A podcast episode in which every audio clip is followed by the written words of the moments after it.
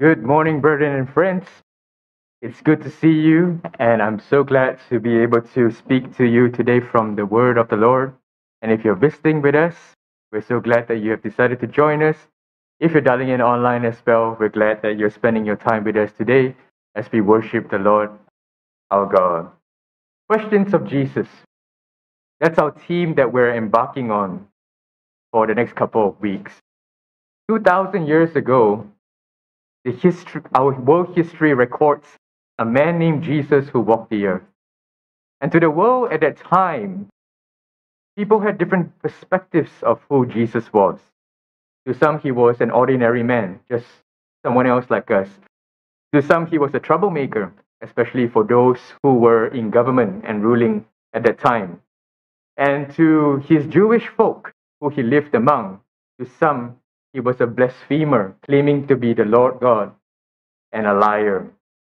But to others, however, he was a wise teacher to some. He was a holy man. He was someone who did good amongst the people. He was a prophet, speaking the word of God. But even more so to others, he was their savior. And the world that we live in today is similar. Generally, people across the world today would agree that Jesus was a good man.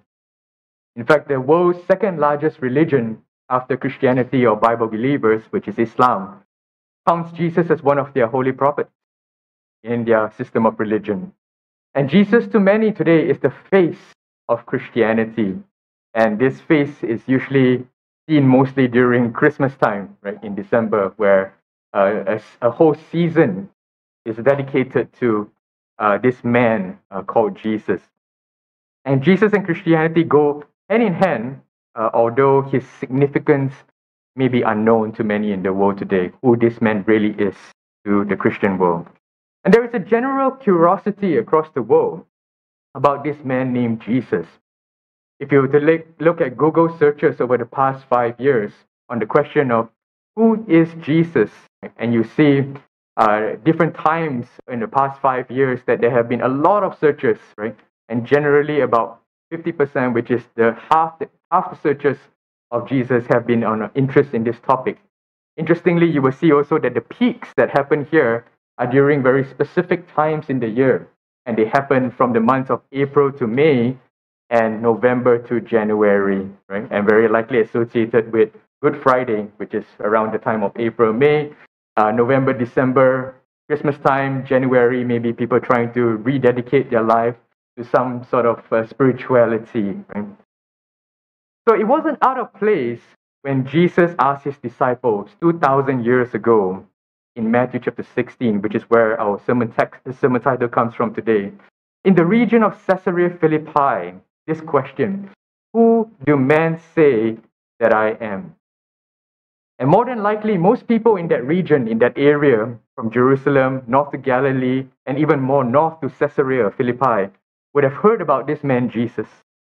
But as we know from the readings of the Bible and studying the life of Jesus and his ministry, whenever Jesus asked a question, there's always a point that was going to be made. He doesn't ask questions just for the sake of asking questions. And this question that he asked and the answers that followed were powerful not only in and of it themselves, but also because of where this question was asked, which was in Caesarea Philippi. And we'll get that to we'll get to that in a moment. But first, before we go into that, let's travel back in time 2,000 years ago to the conversation that Jesus had with his disciples. And if you have your Bibles with you this morning, I would like to invite you to turn to Matthew chapter 16 and verse 13 to 19, and we'll read together from there. Verse 13 starts off by saying, When Jesus came into the region of Caesarea Philippi, he asked his disciples, saying, Who do men say that I, the Son of Man am. So they said, some say John the Baptist, some Elijah, and others Jeremiah or one of the prophets.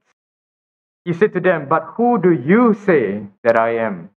And Simon Peter answered and said, You are the Christ, the Son of the living God.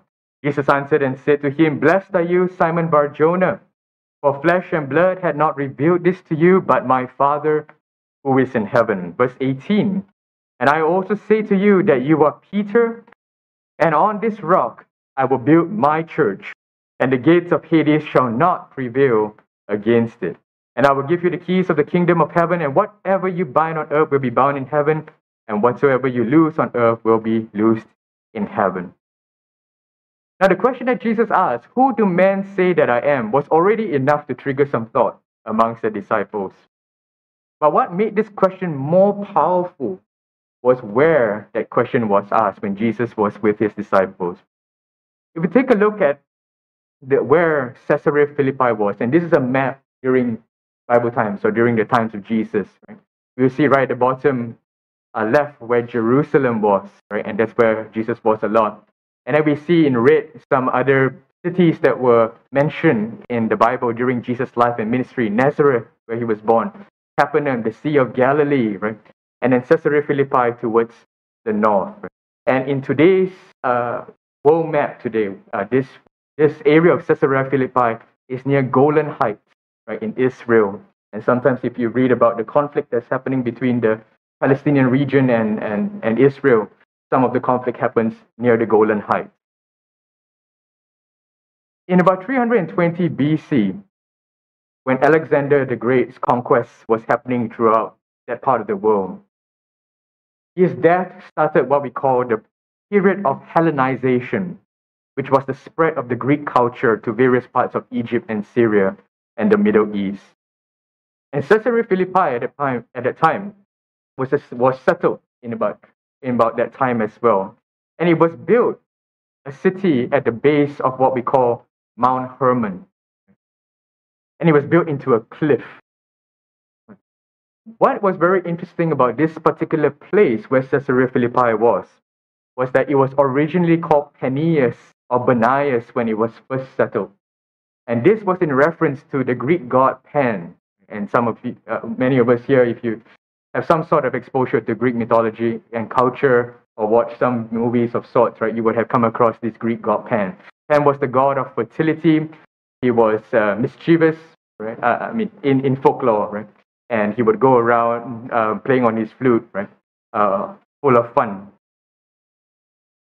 There was a natural spring that was flowing in that area of Caesarea Philippi. And if you see, um, I'm, I'm pointing with my with my with my uh, laser pointer here, but for those of you who are looking online, there is somewhat of a cave in that picture. There was a natural spring of water that flowed into the cliffs. And this spring was believed by the people to be controlled by Pan, and that the water flowed down into the underworld where Hades is, the god of the underworld, who was in control.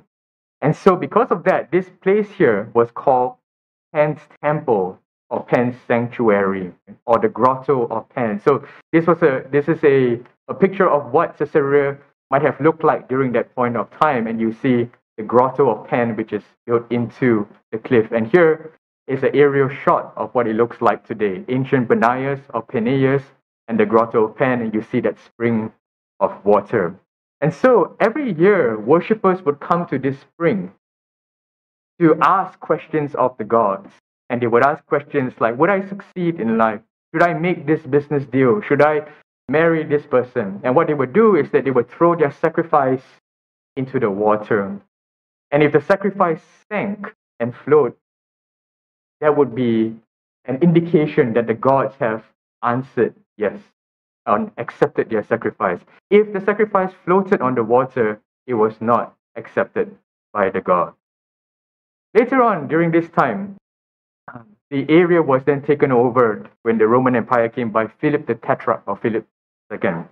And Philip was the son of King Herod the Great. You might remember King Herod from the time of Jesus in book of Matthew, right? where when he heard that there was a newborn king, right, which we read about, he ordered the massacre of babies across the land, um, male babies two years and, un- and under of age. And so after Herod died, Philip was given this area to rule, and this is where the name Philippi is derived from, Caesarea Philippi. The Caesarea that we hear comes from the honor that Philip the Tetrarch gave to Caesar Augustus, who was the Roman emperor at that time. Caesar Augustus was the first official Roman emperor and was the adopted son of Julius Caesar, the Julius Caesar that we read about. When King Herod died, it was Caesar Augustus that gave Philip control of the area, and so hence the honor that Philip gave Caesar and named that area Caesarea, which is in honor of Caesar. Now, these facts about Caesarea may seem interesting, but the impact of what Jesus asked is further demonstrated because of these historical facts that we've just gone through. After Jesus had asked the question, Who do men say that I, the Son of Man, am? He then proceeded to ask, But who do you say that I am? And by this time, the disciples who were with Jesus had been with him for a while. They had seen his work, they had seen his ministry, they had seen his miracles. And so that's why Peter, utterly convinced by what he has seen in Jesus, answered, You are the Christ, the Son of the living God. And Jesus answered and said, Blessed are you, Simon Barjona, for flesh and blood had not revealed this to you, but my Father who is in heaven. Let's dive into these two pieces. You are the Christ, and you are the Son of the living God. The word Christ there comes from the Greek word Christos, or in Hebrew, Messiah. And this means, as many of us probably are familiar with this word, the anointed one or the chosen one.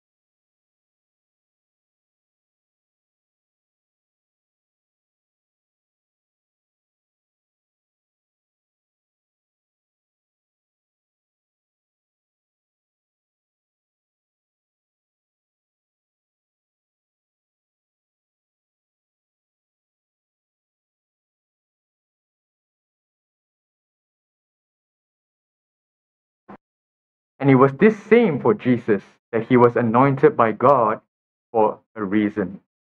For many, many years, the Jews were waiting for a Messiah to come from the Old Testament days. Prophets had foretold of a Messiah to come that would save the people from bondage and captivity. But they thought that this Messiah was going to save them from earthly bondage, to liberate them and give them independence from an earthly government, from earthly rulers, which at that time was, of course, the Roman Empire. But that was the wrong idea. But because the disciples had spent time with Jesus and they learned of him and they understood more and more why he was here, what he was here to do, they understood the big picture.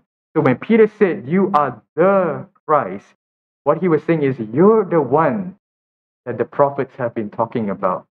You're the one that was supposed to come. You're the chosen one, this Messiah, not an earthly king and ruler that would fight a physical war with the Roman Empire, but that Jesus was here to save them from an evil that was more impactful than just an earthly empire, and that was the evil of sin.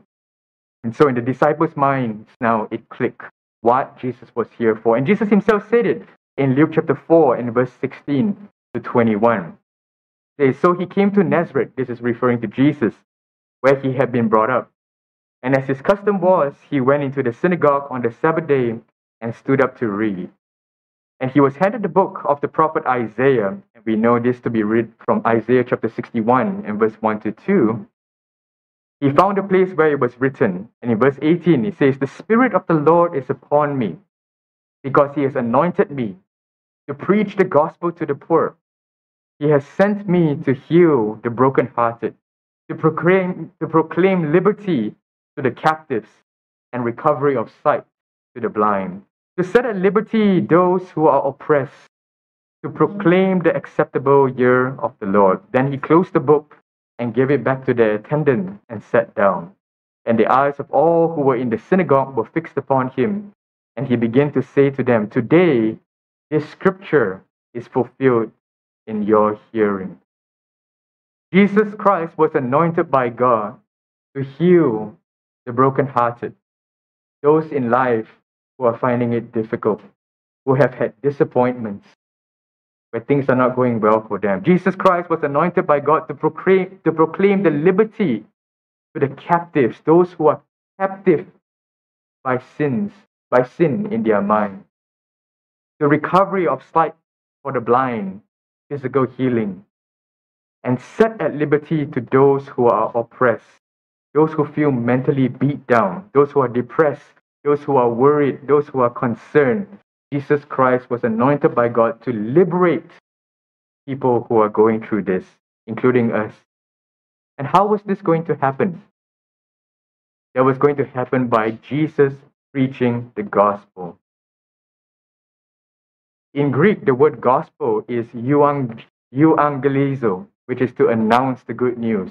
The English word that we have today, gospel, is derived from the old Saxon word, good and spell, or good word, or good message. And what was this good news that Jesus was here to declare, to liberate people from their captivity? It was the good news that salvation from sin is now here. See, whatever sin we have in our lives, it's holding us captive in our minds and in our hearts. It keeps us addicted to certain behaviors. It causes us to make bad decisions. It impedes our relationships with others. It keeps us dwelling on our past, not able to move forward. And that's what the gospel is for to liberate people from this prison of sin that we have in our minds and in our hearts.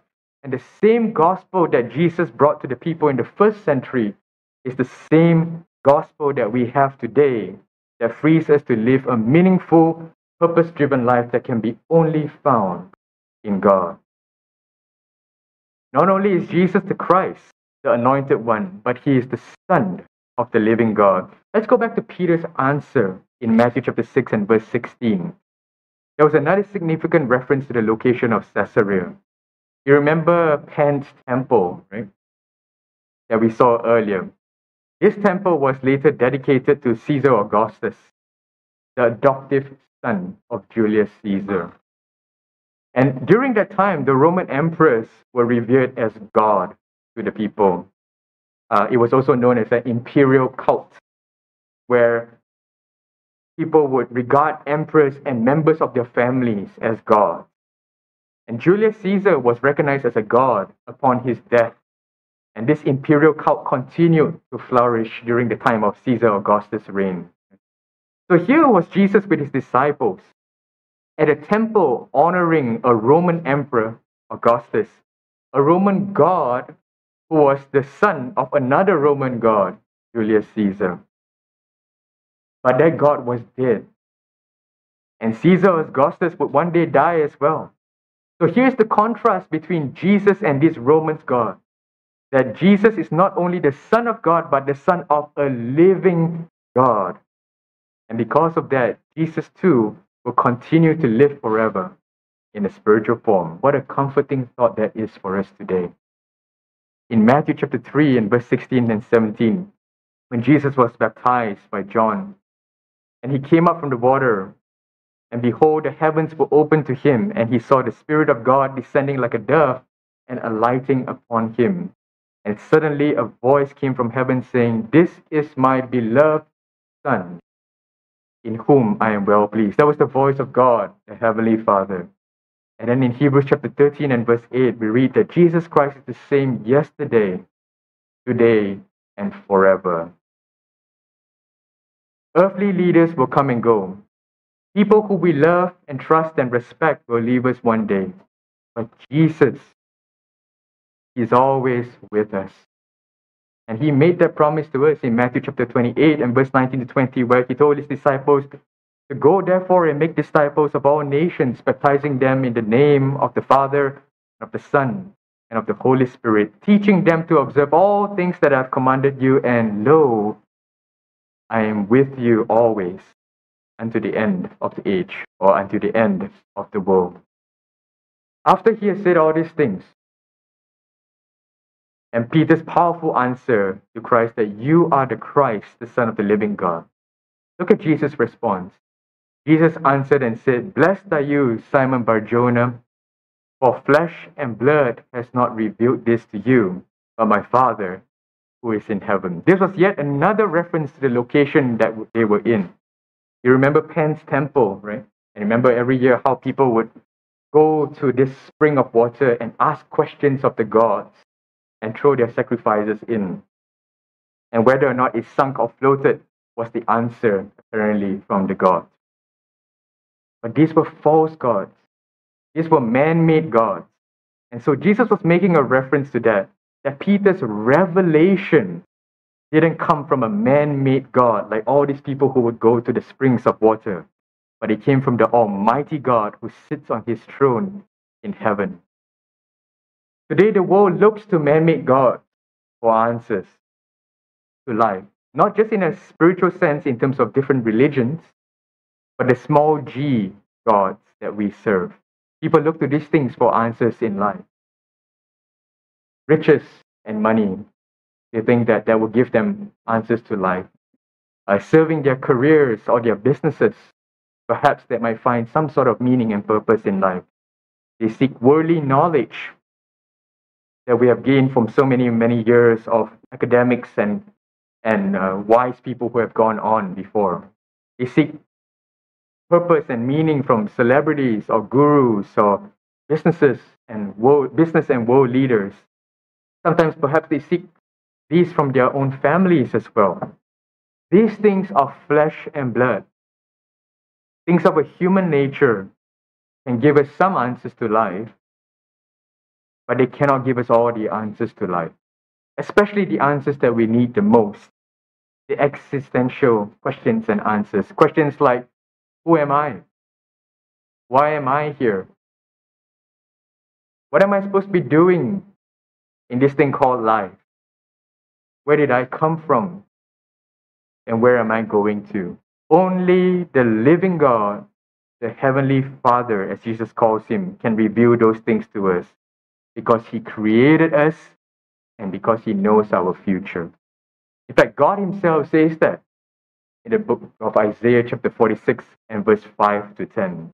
Here's God speaking. He says, To whom will you liken me and make me equal, and compare me that we should be alike?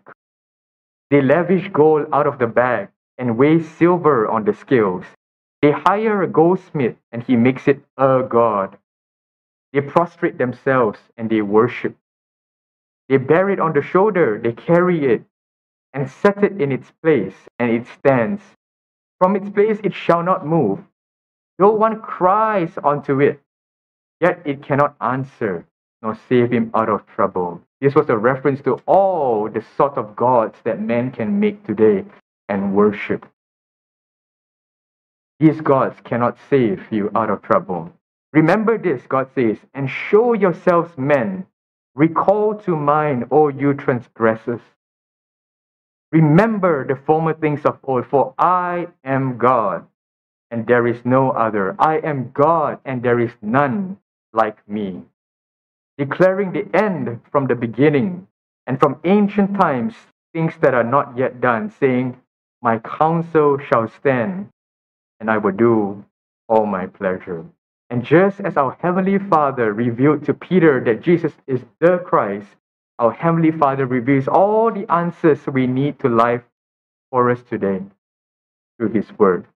As we read in 2 Timothy chapter 3 and verse 15 to 17, the Holy Scriptures, the Holy Bible, the Word of God, is able to make us wise unto salvation through faith, which is in Christ Jesus. All Scripture is given by inspiration of God and is profitable for doctrine, for correction, for reproof, for instruction in righteousness that the man of God may be whole or complete, thoroughly equipped for every good work. Now, the event that Jesus spoke to his disciples and asked those questions doesn't end there. Because that confession of Peter that Jesus was the Christ, the Son of the living God, was the very foundation of the church that Jesus built. The church that belongs to Christ the church of Christ. And in verse 18 of Matthew chapter 16, where Jesus says, And I also say to you that you are Peter, And on this rock I will build my church, and the gates of Hades shall not prevail against it. The word Peter there, referring to the Apostle Peter, is the Greek word Petros. And the rock that Jesus was referring to in Greek is the word Petra. Two different words. And so Jesus was saying, upon this rock, this solid foundation, this confession that Jesus Christ is the Son of the living God, I will build my church. Our entire faith is built upon the fact that Jesus Christ is the Son of the living God. He says, I will build my church. There is only one church. And as we read in Ephesians chapter 4, one body, one faith, one baptism, one Lord, one God, and Father of all. Then he says, The gates of Hades shall not prevail against it. And here's another significance to that location where they were, because the gates in the olden time referred to the entrance of a city. You remember Pan's temple? What was it the gates to that the people believed? It was the gates to the underworld, and that we know as Hades. And so it was thought to be the entrance to the underworld, and the gates of Hades was a symbol that Jesus was using. Peter, upon your confession that I am the Son of the living God, I will build my church, and no false gods, no earthly kings, no governments, no powers, nothing that is of flesh and blood and sinful and carnal can go against and destroy the church that belongs to Christ. And we need to remember this, brethren, that as long as the world continues to go on during our lifetime, post our lifetime, no matter what wars come or political upheavals, no matter what new social cultures or agendas that come up, no matter what threats or persecution comes to the Christian faith, the church that Jesus died for will continue to go on. Because as we read, as we read in Ephesians chapter 5, that Jesus, as the church's spiritual husband, protects it, cherishes it, and is preparing to present us to his Father when the world comes to an end. And that is the church that we're a part of today. As we reflect on this passage today and the question that Jesus asked, I'd like to turn our attention back to Jesus. Who do men say that I am? Jesus asked. And that is the same question that he is asking each of us today. And I hope that as we walk away from this event that happened 2,000 years ago in Matthew chapter 16, that we walk away with this. Jesus Christ is real. Not only does the Word of God tell us the story of Jesus but non religious world history points us to this unique man that lived 2,000 years ago. And the Bible that we have today describes all the proof and the amazing accounts that Jesus is deity, that Jesus is not a mere man, but God on earth. And because he is the living God, the Word of God from the beginning of creation, the Alpha and the Omega, the whole of everything. And because he is the same yesterday, today, and forever, Jesus is relevant for us today. And we need to pay attention to what he has to say to us. And when we pay attention to what he says, we'll see that he is our Redeemer, redeeming us, buying us back, saving us from the captivity of sin that holds us down today. And he did that by giving his life for us 2,000 years ago on the cross of Calvary, Matthew chapter 20, verse 28, John 3, 16 to 17. Jesus is real, relevant, and he is our Redeemer. And that itself could be a whole other sermon altogether, the three R's of Jesus, right? But the question for today is for you and I, who do you say that Jesus is to you? If you're visiting with us and you're curious about who this Jesus is, we want to let you know. We want to talk to you about him. We want to study the Bible with you. Maybe you have been studying the Bible with us. You've learned about this Jesus. That question is for you today. Will you give your life to Jesus? And for all of us here who are already members of the Lord's church and the Lord's household, is Jesus still real and relevant for us today? Because he redeemed us. Whatever your thoughts and needs may be, won't you come as we stand and sing the song of invitation?